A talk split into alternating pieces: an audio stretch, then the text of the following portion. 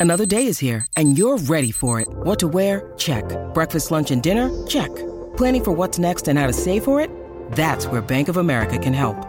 For your financial to-dos, Bank of America has experts ready to help get you closer to your goals. Get started at one of our local financial centers or 24-7 in our mobile banking app. Find a location near you at bankofamerica.com slash talk to us. What would you like the power to do? Mobile banking requires downloading the app and is only available for select devices. Message and data rates may apply. Bank of America and a member FDIC. When you need mealtime inspiration, it's worth shopping Kroger, where you'll find over 30,000 mouthwatering choices that excite your inner foodie. And no matter what tasty choice you make, you'll enjoy our everyday low prices, plus extra ways to save, like digital coupons worth over $600 each week. You can also save up to $1 off per gallon at the pump with fuel points. More savings and more inspiring flavors make shopping Kroger worth it every time. Kroger, fresh for everyone. Fuel restrictions apply.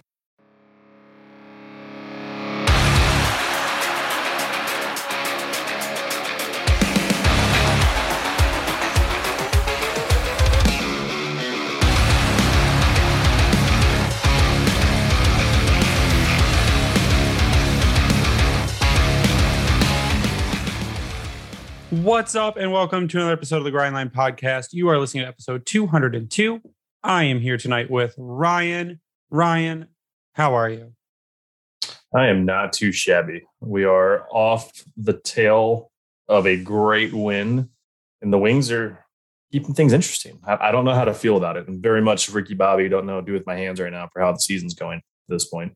I want to know how Blash feels after that uh that display against Tampa. I'm sure there's a GIF out there for that. Yeah, I uh, I posted a good one. It was eh, they did it for Lalonde. They said you are going to go out and we are going to destroy your previous team and show them that they should not have let you go. But we do have a show tonight.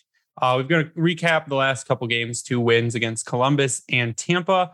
We are going to go over a little bit of Johnny Berggren's info and then some Filip Hronek chatter that has taken over the league with some backup information on that chatter, which is really, really interesting.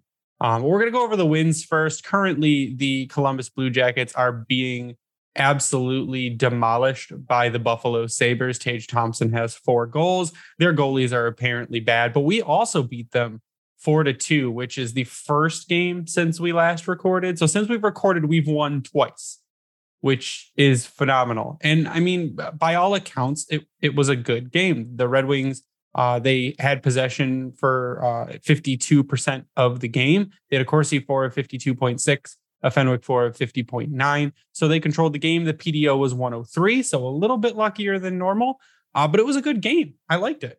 No, the Columbus game was good. It was it was a game that you could argue they had to win or was a must win, especially just because you the way that you've we, what we've seen from this team is I would I don't want to say they're exceeding expectations, but they're exceeding expectations. They being Detroit, Columbus, as we're seeing tonight, is in a very sad state of affair, and they have their best players are out injured, and it's not like short term. It's like you got several guys like Werenski done for the year. Jake Voracek could be done for the year. It's just their goaltending hasn't been great and their defense has been worse. And tonight they're getting beat what six to nothing with Tage Thompson already scoring four four goals against Buffalo. So th- this is a team that Detroit came in on the road to start this road trip. They needed to win and set the tone, and they did that to a T. And you really couldn't have asked for much more. And, and then they followed it up with a great win in Tampa last night. And now it's just like, what can they do next? Because we were talking about it coming in two weeks ago for episode 200 this month, if you will, is going to be a burner. And it's pretty much kicking off with this Tampa game here, but they had to start off on the right foot against Columbus, and they did that. Yeah, there's no way we could have gone four losses in a row. That would have uh, been really bad. And like you said, it's a team that you were kind of at that point with how depleted they are. You're expected to beat them. And it's not that they just struggled to beat them; they beat them. I mean, it was it was a good game. I watched yeah. the entire thing without falling asleep because we're not on the West Coast anymore. Um, but coming off of losses to Toronto, Buffalo, and Vegas, you had to beat Columbus, and they did. And then, like we talked, I talked about off the top, we went out and had just a great two periods against Tampa. And Tampa did everything in their power in the third to try to come back and win that game.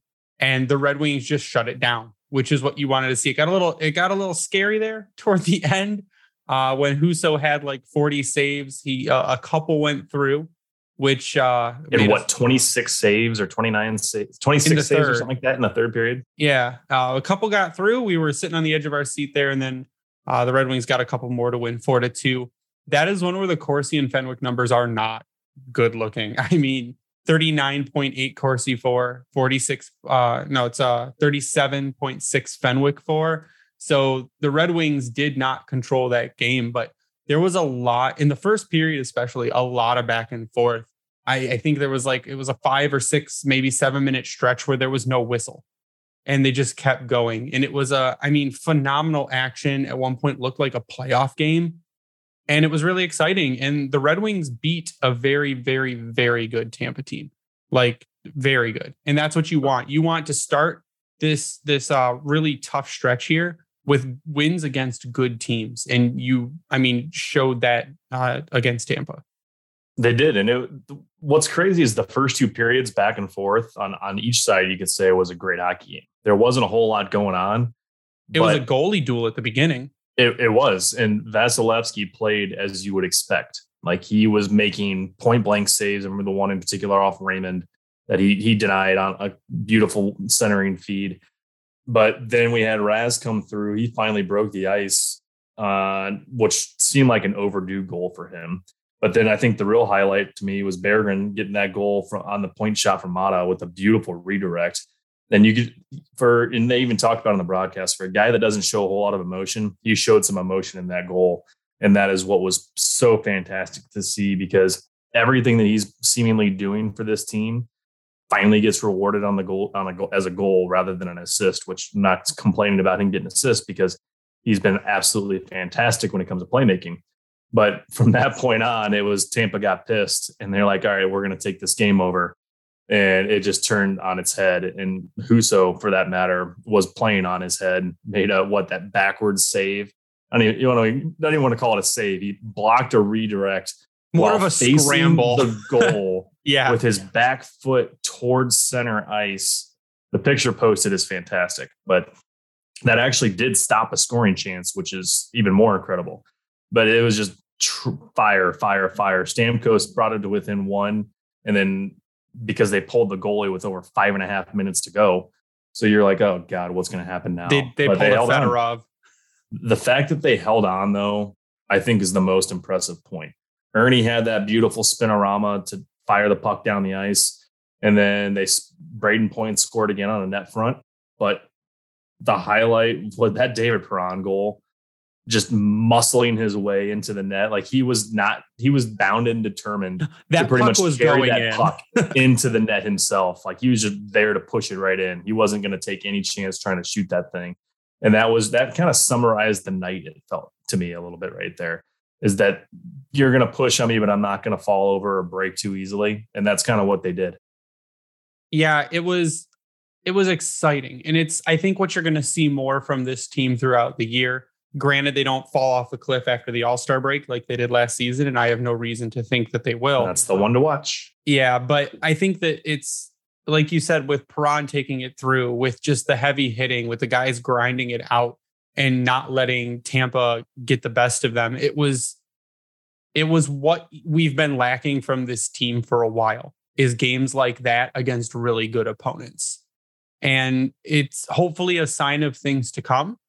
And I think we're going to talk about Berggren next because he's the one that, like you mentioned, he got rewarded. And I think he's going to keep getting rewarded. And I had put out a tweet that said, when do we start the Berggren Calder conversation? Which was half kidding because I mean it's it's a really really long shot with how uh, Matty Beniers is playing, and you got Matias Maccelli in Arizona, which is a surprise one. But the list was pulled from Quant Hockey today, points per 60 for rookies, and Berggren's second with 3.149 points per 60 minutes among Calder eligible rookies. Um, that Matias, surprising. Yeah, Matias Maccelli is first with 3.383. Jack Quinn is third with 3.115, and Matty Beniers is fourth with 2.926. So Berggren is getting better chances. He's getting better looks. We know he's a phenomenal playmaker. They talked about how Mickey talked about how cerebral he is, his hockey IQ. And he's doing this with fourth line minutes. Now he is getting special teams, but he's doing this with fourth line minutes. And I think that's the most impressive part when you look at it is if, if you're getting uh, that little time and having that big of an impact, it's it's really impressive. And I I wish that, and I think the Calder race is more for who can get more points, unless you're just a beast like Mo defensively. But if it's a forward that's going to win it, I think it's who gets more points. And because guys like Matty Beniers have games in hand, unless they get injured, and I'm not saying I hope they do, but there's ground that can't be made up if both players stay healthy for the rest of the season. See, I know I didn't really touch on it, but I still think that the Calder needs to be broken up into two. They need an offensive and a defensive award for these guys because it's almost not fair. I get Seider. I'm not saying Zegras should have won or the sort last year. Seider was obviously the most worthy candidate there. But yes, that's my bias. But at the same time, like you look at almost, I mean, football, they've got it broke up yeah, baseball breaks it up at least for pitching and, and fielding. Like, just break the shit up, man. It, but it's interesting to watch because 12 games, eight points. Is that what you thought would come from him making this team? No, I I think I was hoping that he would have like a like a 25 to 30 point season, maybe because I knew he was probably going to get lower if he was uh, going to be on the team with a full 82. Sure, I figured he was going to get lower ice so maybe 30 in a full 82. But I I have no reason now to think that he can't get like he can't hit that yeah. 30 if not more because he's I, I already mean, I can see it there. You, look at what he's got. He's got you have Pius Suter. He's 24 games, eight points. He's already tied with him, and he's playing one second more per game. Um, Joe Veleno, he's already passed him at, with points, and is playing a little bit less than he is, but that's over 24 games. He's passed Bertuzzi, which isn't also that much of a shock. Uh, he's passed Soderblom, who obviously has been injured, but he's got 13 games and only two points. Did, did he pass Zadina? Ooh, I, yeah, you got to go there, didn't you? He's other than yeah, other than the goalies and Givani Smith, Zadina's the only player on this team with no points. So if you look at Berggren's time on ice, he's averaging 12 yeah. minutes and 42 seconds a night. If you look at Matty Beniers, who is, I mean, I guess the favorite for the Calder currently, he's averaging 17 minutes and 14 seconds a night. So you're getting, I mean, four more minutes. He's getting four more minutes a night than what Berggren is getting. And Berggren is outpacing him in points per 60 currently. Now it's it's a limited sample size. We got to see how the season keeps going. But you figure at some point they've got to try to get him top six minutes. And then when I say that, everyone yells at me and says you can't mess up his chemistry on the fourth line with Veleno and now Czarnik. What are you gonna mess up? But the problem is, is like, shouldn't you reward guys for doing well? That's I think my point is like if if Dylan Larkin was playing on the fourth line and then just went on this tear and became this phenomenal two way center, but he had he had chemistry with Joe Veleno.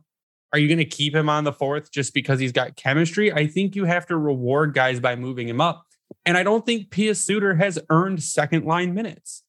I think that you need no. to move a guy like Berggren up, get him some more minutes, see what he does with that time and that opportunity, how he fares against the harder competition, and go from there. And I think that it, it's only going to help him. It's going to get him better quality scoring chances. And, and as we see with that awesome uh, tip in he had, and with this great playmaking, that it's only going to help. And I do understand the spreading out the offense theory. Just get the offense moving on each line.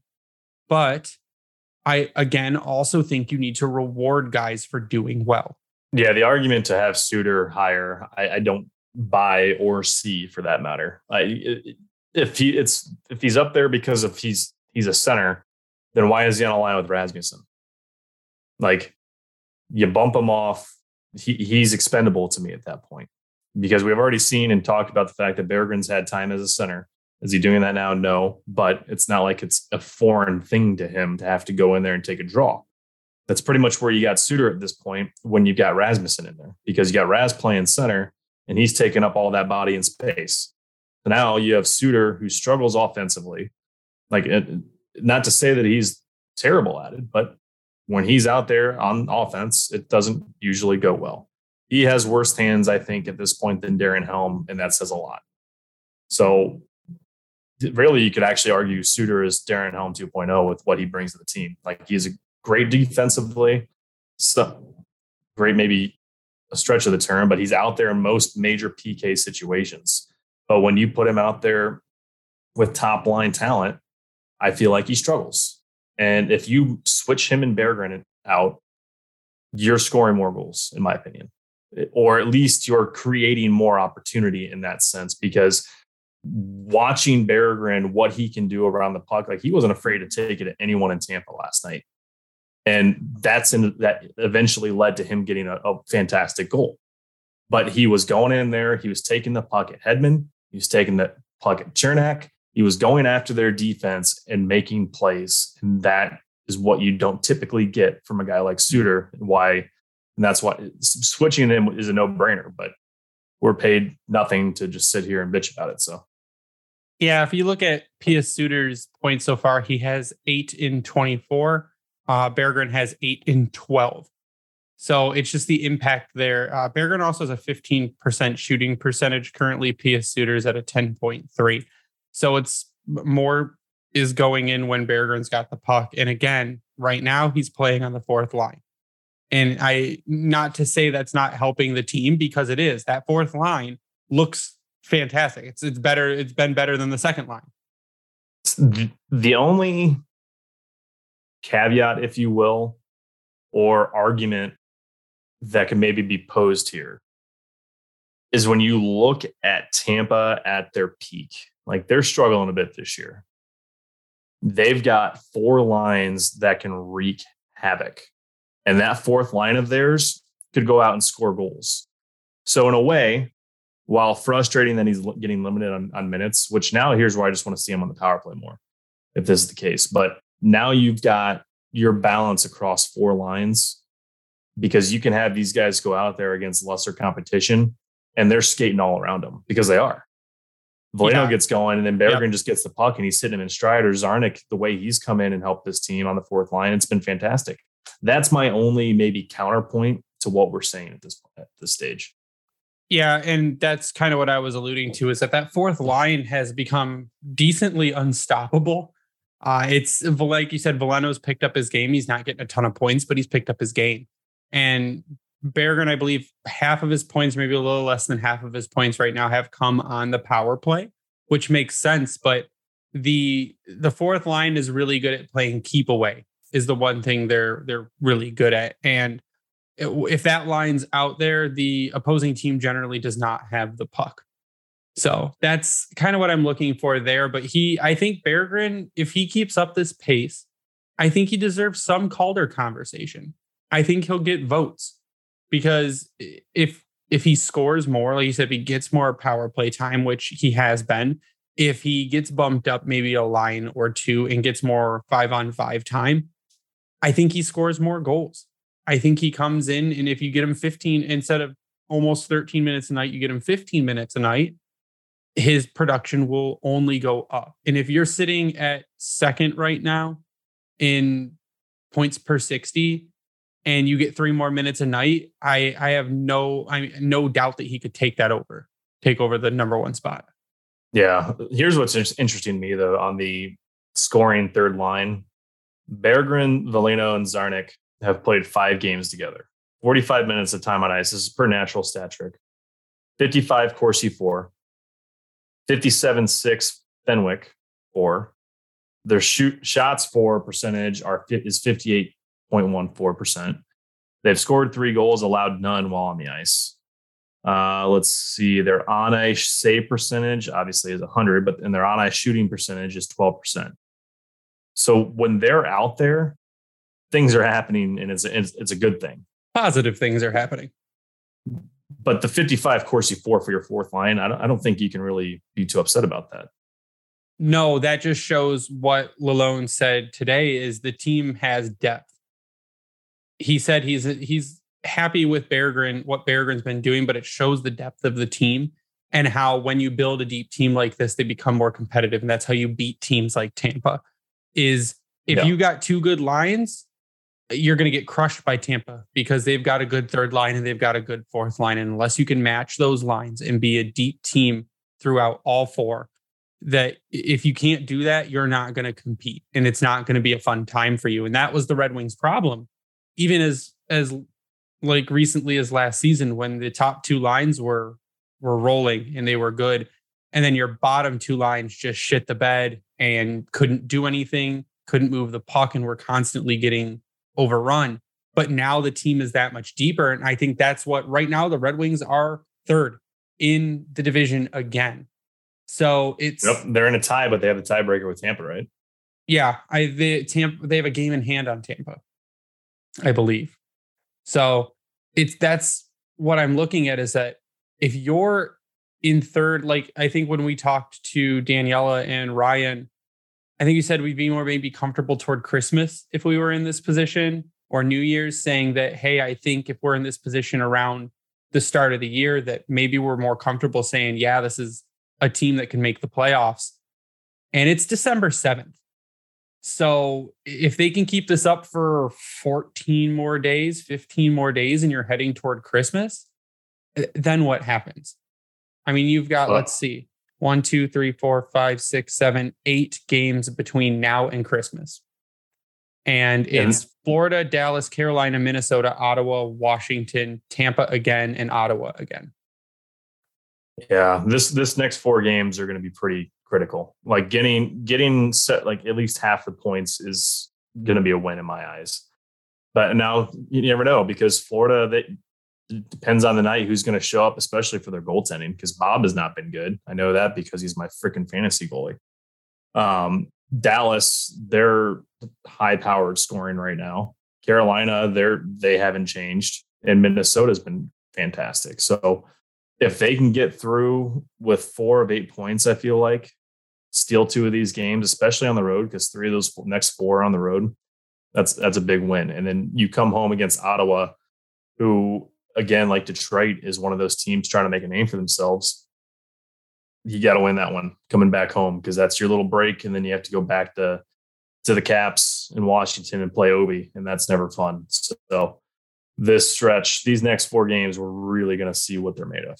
Yeah, and Coach Lalonde pointed out that that win against Tampa was the fourth straight road win for the Red Wings, which I believe hasn't been done since the 14 15 season, is what they said, four straight road games.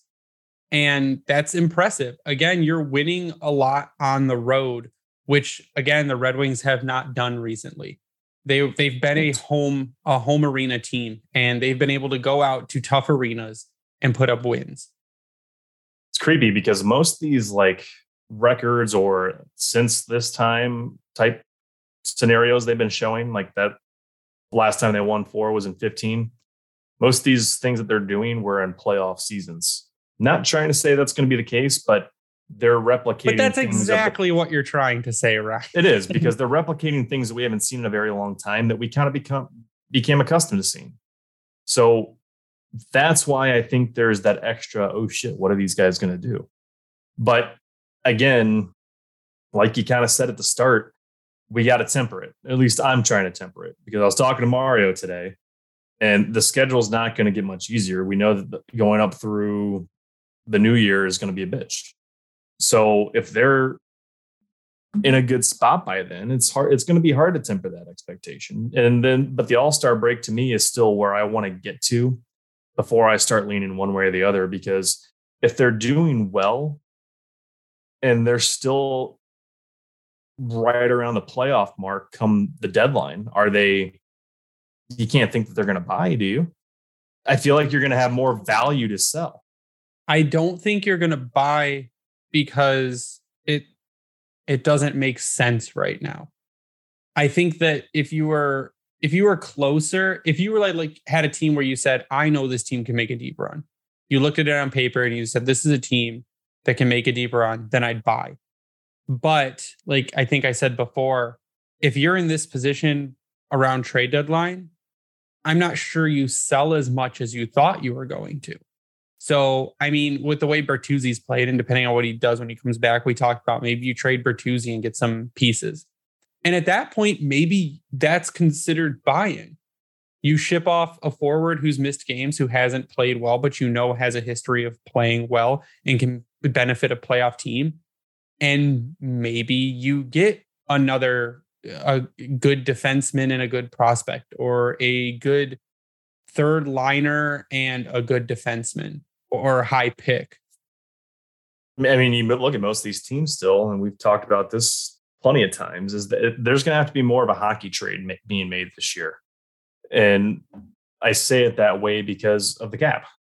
Like next year, if this if the salary cap goes up, we'll see the typical trade off picks and someone you're not trading back another body because you don't have to worry about if the team's p- taking half of uh, somebody's salary for the remainder of the year, you're fine.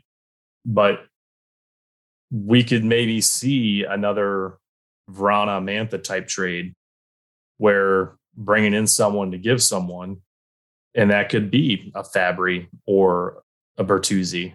Maybe Zadina goes out the door because I feel like his spot on this roster is now dwindling. Not yeah, saying I, I, know, I get it. I get it that he's got time on his contract, but he's cheap and he's young, and someone can find him a spot. However, because then you also have the fact that you got Soderblom is about to come back. He's skating with the team again. Now, I, I say he's about to come back loosely because we don't really know. Zadina isn't far off. Fabbri's not far off. That things are happening to this roster it's about to become very difficult for Steve. Now, does that mean the trades that we're potentially talking about, do they happen sooner? Because do you want to be waiving some of these guys and have them get picked up? I don't think that's going to necessarily happen because you've got Soderblom, Veleno. You have certain guys that you can send down in lieu of trying to send down someone back through.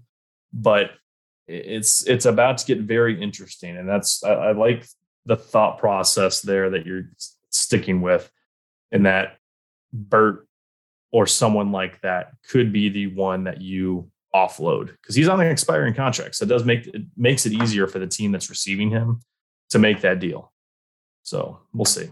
And that's where I'm going to stay because I, I can't see them buying. But then again, I'm not going to see them shipping off a ton of people either because maybe a couple guys who they've only got for a year left who they can ship off as rentals but a lot of the pieces that you signed, like a Chiarot, has term, like an Andrew Copp has term. Perron doesn't have term, but I love what he brings to the team.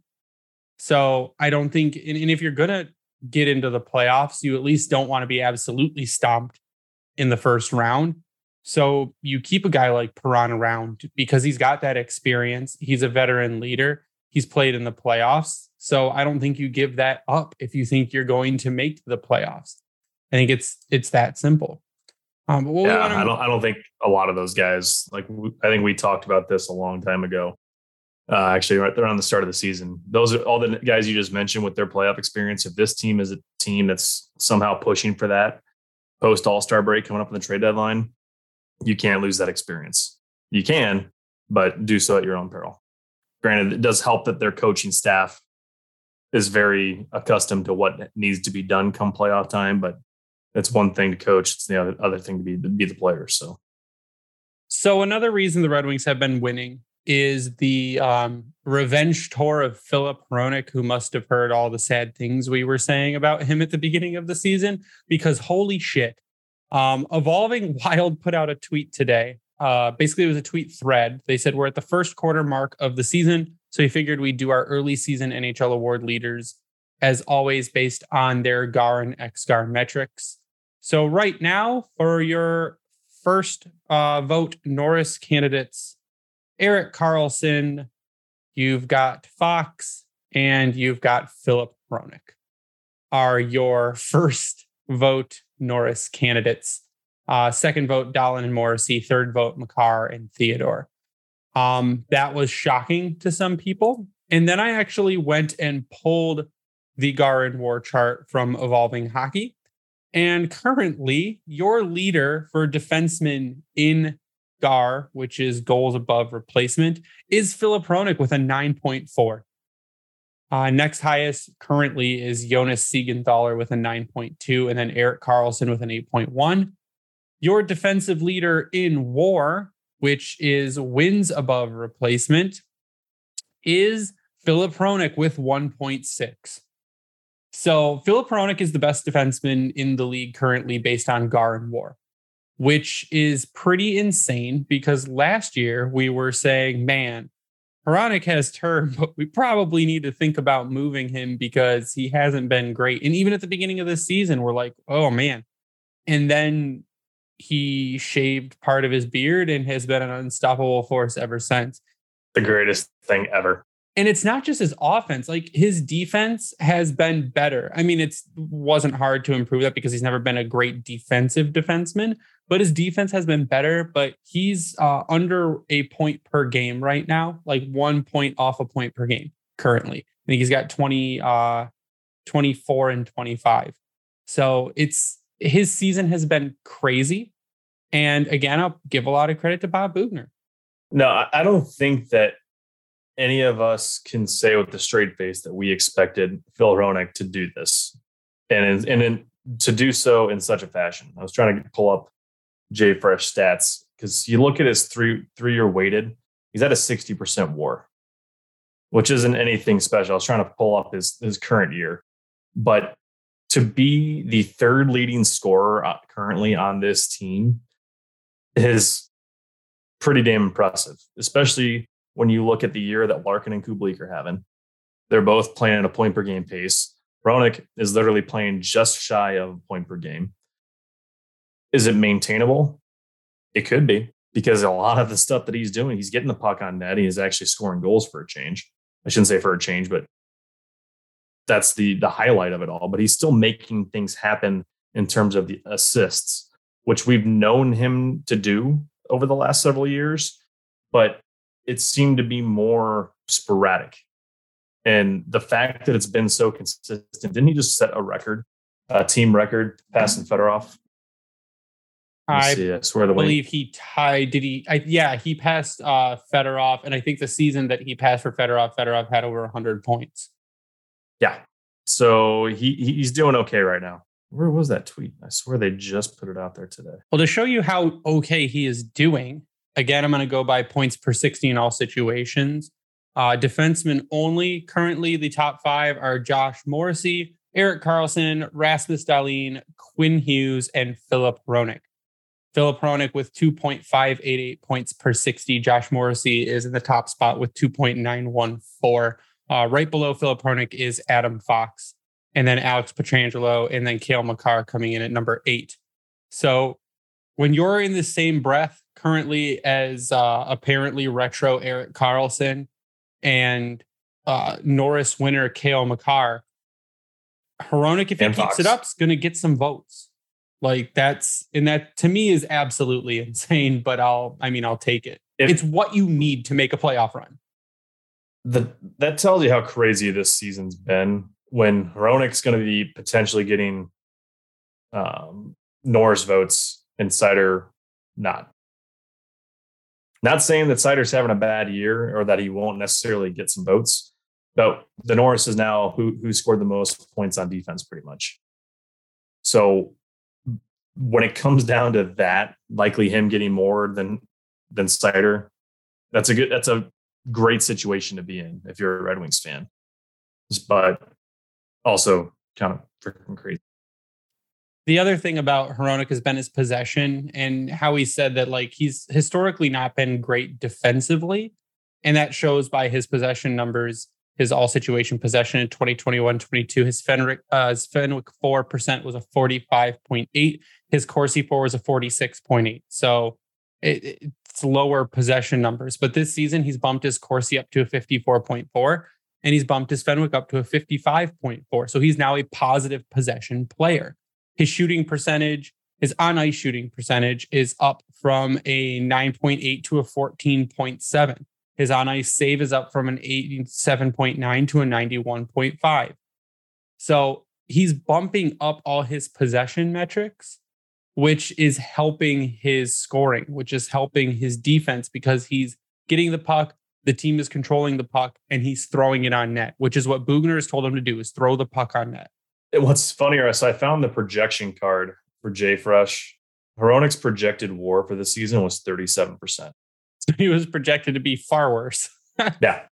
His time on ice projection, second pair, obviously. His EV offense, 51, EV defense, 23. Power play only a 28. So if I can find the current season, I want to see where he's currently sitting because I would go ahead and safely say he's blowing that out of the water.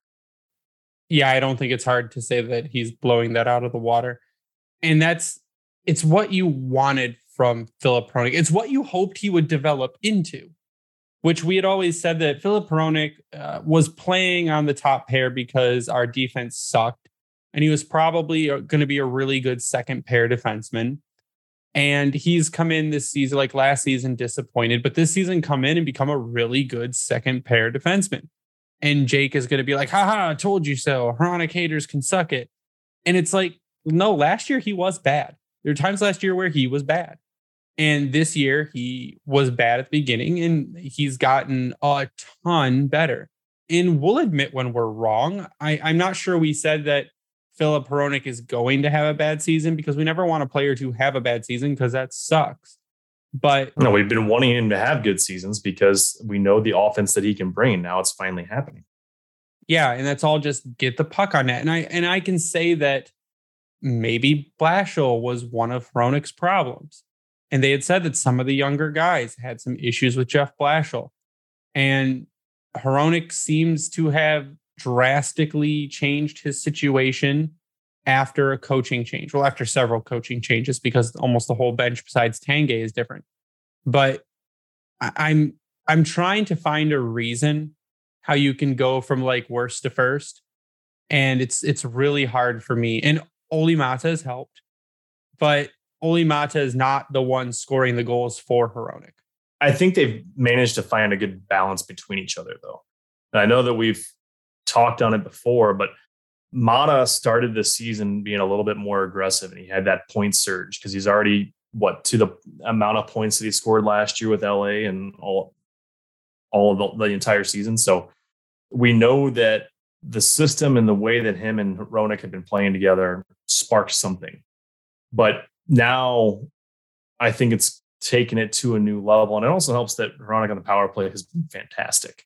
The way that they've been able to move the move the puck around, and he's fully taken advantage of his role there. And that's helped. I think that's translating over to five on five because he's taken risks that we were used to him seeing, but he's, he's got the support.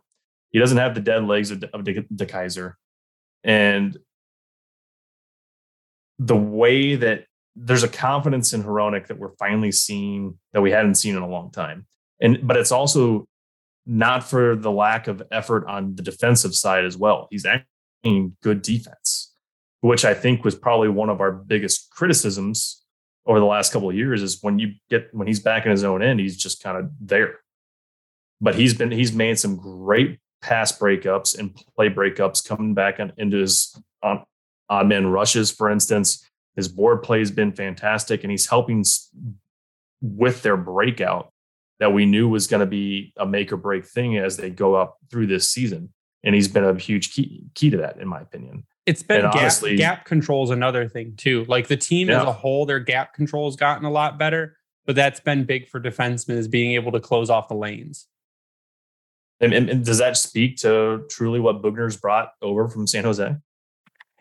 Partially, I think that's also a big thing that Lalonde has has preached is that if you can control the gaps in the neutral zone, it is led to. He said, I think it was last night that the gap control and the neutral zone play has actually led to more offensive rushes for the team because they're playing the gaps, they're retrieving the puck, and they're able to turn around and easily head back the other direction because they're a fast team. So I think that's part of it too with the defense is that they're also able to control their gaps and recover and just break out pass. Breakout passes have been a lot better too. How many turnovers did Tampa have last night? Is that a known? A, a ton. I think at one point we had like four and they had 16. Yeah, it was so, like, I think that kind of speaks to that heavily right there. And now I know a lot of them were also forced in the offensive zone, meaning Detroit on the forecheck forced Tampa into something stupid. But that right there, like the pressure that Detroit has been consistently putting on some of these, what you would call a top tier team, has been impressive. They did it last night at Tampa. I get it. Tampa had 20 plus shots in the third period trying to make their comeback, but Detroit didn't break down. They stayed calm for the most part and held them at bay. They did, but they did to Vegas, or were pushing hard against Vegas in the forecheck. They're doing it against Toronto. It, and granted, a couple of those were losses, but the fact is they're staying consistent in how they're doing it. Now you could argue that last night's goaltending in those compared to the Vegas and Toronto game was much better. That's I think that's going to be how fragile this team will be as we go further into the season. Is what is the goaltending going to do? Because you can't be perfect on defense to the entire game. We saw that last night. We've seen it with this with pretty much any game you can talk about. So if they can keep that full group effort in place, the possibility's there. But uh, again, I'm trying. I am going to do my damnedest to Stay level-headed. yeah, we're not going to go crazy. No, I think next year is where you want to make it. and You can go crazy with it. But this year, it's still. Let's just get there. Let's see what happens. Get to the All Star break. I know that's getting closer than further away, if you will. So, but it, but it's still it's it's it's hard to say that you're not excited for what they're doing right now. And with that, we are going to take a quick break for a word from our sponsor before we close the show out tonight. NFL Sundays are only getting better, and so are the incredible offers at DraftKings Sportsbook, an official sports betting partner of the NFL. Right now, new customers can bet just $5 on any NFL team to win and get $200 in free bets if they do. Check out this. Right now, everyone can earn up to 100% boost with DraftKings stepped up same game parlays. Go to DraftKings Sportsbook app, place a same game parlay, and combine multiple bets like which team will win, player props, and point totals. With payouts bigger than ever, DraftKings Sportsbook is my go to when betting on the NFL. Download the DraftKings Sportsbook app now, use promo code THPN, and place a $5 pregame moneyline bet to get $200 in free bets if your team wins. Only at DraftKings Sportsbook, an official sports betting partner of the NFL, with code THPN. Minimum age and eligibility restrictions apply. See show notes for details. And we're back. And I have found the giveaway and takeaway stats from the Tampa game. The Red Wings during that entire game had one giveaway from Oskar Sundqvist. And Tampa had 16 giveaways for the entire game. Uh, five of them came from Nikita Kucherov. So not great. Uh, not a great game for Tampa in controlling the puck or keeping the puck. They controlled the puck rather well because their Corsi numbers were good, but keeping the puck, uh, they were not very good at it. So um, and that's also partially because they got angry and messy. And when they get mad, they get messy, and they uh, had a lot of giveaways. But uh, what I want to kind of end the show with tonight are just a couple pieces of information that I think were looked over during the week that I had somehow missed. Uh, Chase Pearson is back with the Grand Rapids Griffins after uh, spending time away for personal reasons. No one knows why. It's none of our business, but he is back. Jen said that he has actually immediately made an impact and he's kind of the kind of player they've been missing. And I believe the Griffins are That's winning awesome. right now. Uh, last I saw, they were up three nothing. Yeah, a goal by Pontus Andreasson, a goal by Albert Johansson. Those were the last two that I saw. So the Griff needs guys like um like Chase Pearson. He's a vet for them. He's actually a really good Red Wings fill-in too. So it'll be nice to see him uh, going and getting some reps in in Grand Rapids after missing the beginning of the season. The other interesting note was that uh, Marco Kasper will not be playing in the World Juniors for Team Austria. Uh, Austria said they want him to focus on playing for the men's national team, which means that I guess he'll play for the men's world world championship team, and I can't do both. And then there are a bunch of people that are arguing that it's more important for him to get SHL time, anyways, because they're tougher games against tougher opponents, because the Champions Hockey League is wrapping up and the SHL season is going to start. So I, I don't I don't know. I like to see those guys around competition with their how they do against the best competition in their age group. Um, but it's not my choice. So I, I don't know if that's an Austria choice or if that's an Yzerman choice, but I'd I'd venture to say it's probably an Yzerman choice. I would probably go venture to say it's organizational because the same thing was said with uh, Edvinsson not being with Sweden this year. That's at least the rumor. I think uh, Greg, who posted that earlier today? I retweeted it. George, not Greg. So George tweeted out uh, Swedish news outlets Hockeysphere, Hockey News SE, and Expressen are reporting that Yzerman and Horcoff made the decision in concert with Edvinsson for him to not play in the World Juniors. So the Swedish coach Magnus Hävelid, I, I know I just completely destroyed that. Sorry, Lars. Yeah, sorry, Lars. His comments were um, on Edvinsson. It's a no. Unfortunately, you'll have to ask Simon in Detroit about the reasons. The wishes of me and Swedish hockey was to have him on the roster. So there, there you have it. So I would assume loosely that that decision was very much the same as what we saw with Kasper. Which makes sense. I mean, you don't want your guys getting hurt in a tournament. You want your guys getting reps where they're at because they're getting chemistry with the team, they're getting familiar with the systems, and you've got closer eye on them. It makes sense to me. But if they want Edvinsson for the men's team or they want Kasper for the, I mean, it's not going to be Edvinsson for the men's team because the Swedish men's team defense should be fairly good, but the Austrian men's team defense, probably not. So I would think they are forwards because Kasper's a forward. I would think that they would want Kasper for their team, the men's team. And at that point, they might say, okay, well, go ahead and go play for your country. So we'll see what happens there too. But Ryan, I want to get your final thoughts before we sign off tonight. Uh, final thoughts. We're having some f- more fun hockey. And I don't think, and I'll probably say this over and over and over again, at least until the All Star break. I don't think you can really be upset with what you're seeing out of the Red Wings right now. Last night was a bit of a statement win. It was a fully healthy Tampa team that, for you could say maybe 45 minutes, they took it to them. And then the rest was the third period and Tampa just doing their thing, but they just couldn't necessarily score. And at least we had an answer to them scoring, I should say. So to see that is huge and it's growth. So whether or not that can be maintained, I, I hope so. You got to think it will because we I mentioned the Toronto and Vegas games more recent as a one to look at where they're pushing heavily offensively. It's just they didn't have the full game, if you will, in terms of what goaltending could do to help them out and de- what they were doing defensively. So if they can pull off a few more type style wins like they did last night as we go into this kind of hell month, if you will, they're going to be in a really good position. And that's really all you can ask for, I think, out of this this season's team. So I'm staying optimistic. Will I get pissed off night to night at a game? Probably.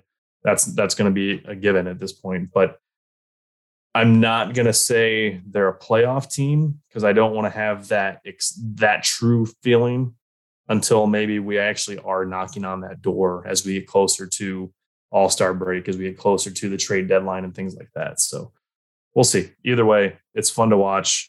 Twitter's fun with it. I hope it keeps going. But if not, I get it. So already Ryan 33. My final thoughts are going to be the next games before we record next, which I think we should be back on Monday next week. We have the Florida Panthers tomorrow, the 8th, and the Dallas Stars on the 10th. Those are both road games that will wrap up our four game road trip. And I mean, they're winnable games. If we just beat Tampa like that, the Florida game is winnable. They are um, getting towards the top of Micah's sadness chart teams that are probably going to miss the playoffs, but also probably not going to hit in the draft lottery. And uh, Dallas, uh, Oettinger's been great. Uh, Robertson's been phenomenal. That Dallas team, I'm not sure the whole team is good, but they've got a lot of good pieces. So I think those are two winnable games. And if we can come out with two win, two more wins and win all four on a road trip, that's a huge confidence boost heading towards the end of the year. So we'll see what happens there. The only bummer is neither of those teams when we when we go into Florida and Dallas, they're not coming off back to backs. So that's the only bummer. No, no. Um, but that is going to do it for us tonight. Uh, you can follow me online at Bring the Wing. You follow the Grindline Podcast online at Grindline Pod. Uh, you can check out our merch at redbubble.com by searching the Grindline. We like to give a shout out to the Hockey Podcast Network for hosting us at HockeyPodNet. We also like to give a shout out to Vintage Detroit, which is the only place you should get your Detroit jerseys from and worked on. If you use the promo code grindline at Howie's Hockey Tape, you'll get 10% off your order. If you use that same promo code at Bring Hockey Back, you will get 12% off your order. Also, go over to our YouTube, sub there, turn on the notifications. We post these episodes there as well. That way you can see our beautiful faces and see what we're drinking as we record because we are always drinking and we are always beautiful. Um, but that is going to do it for us tonight. So for Ryan, I am Greg. You stay classy, Hockey Town.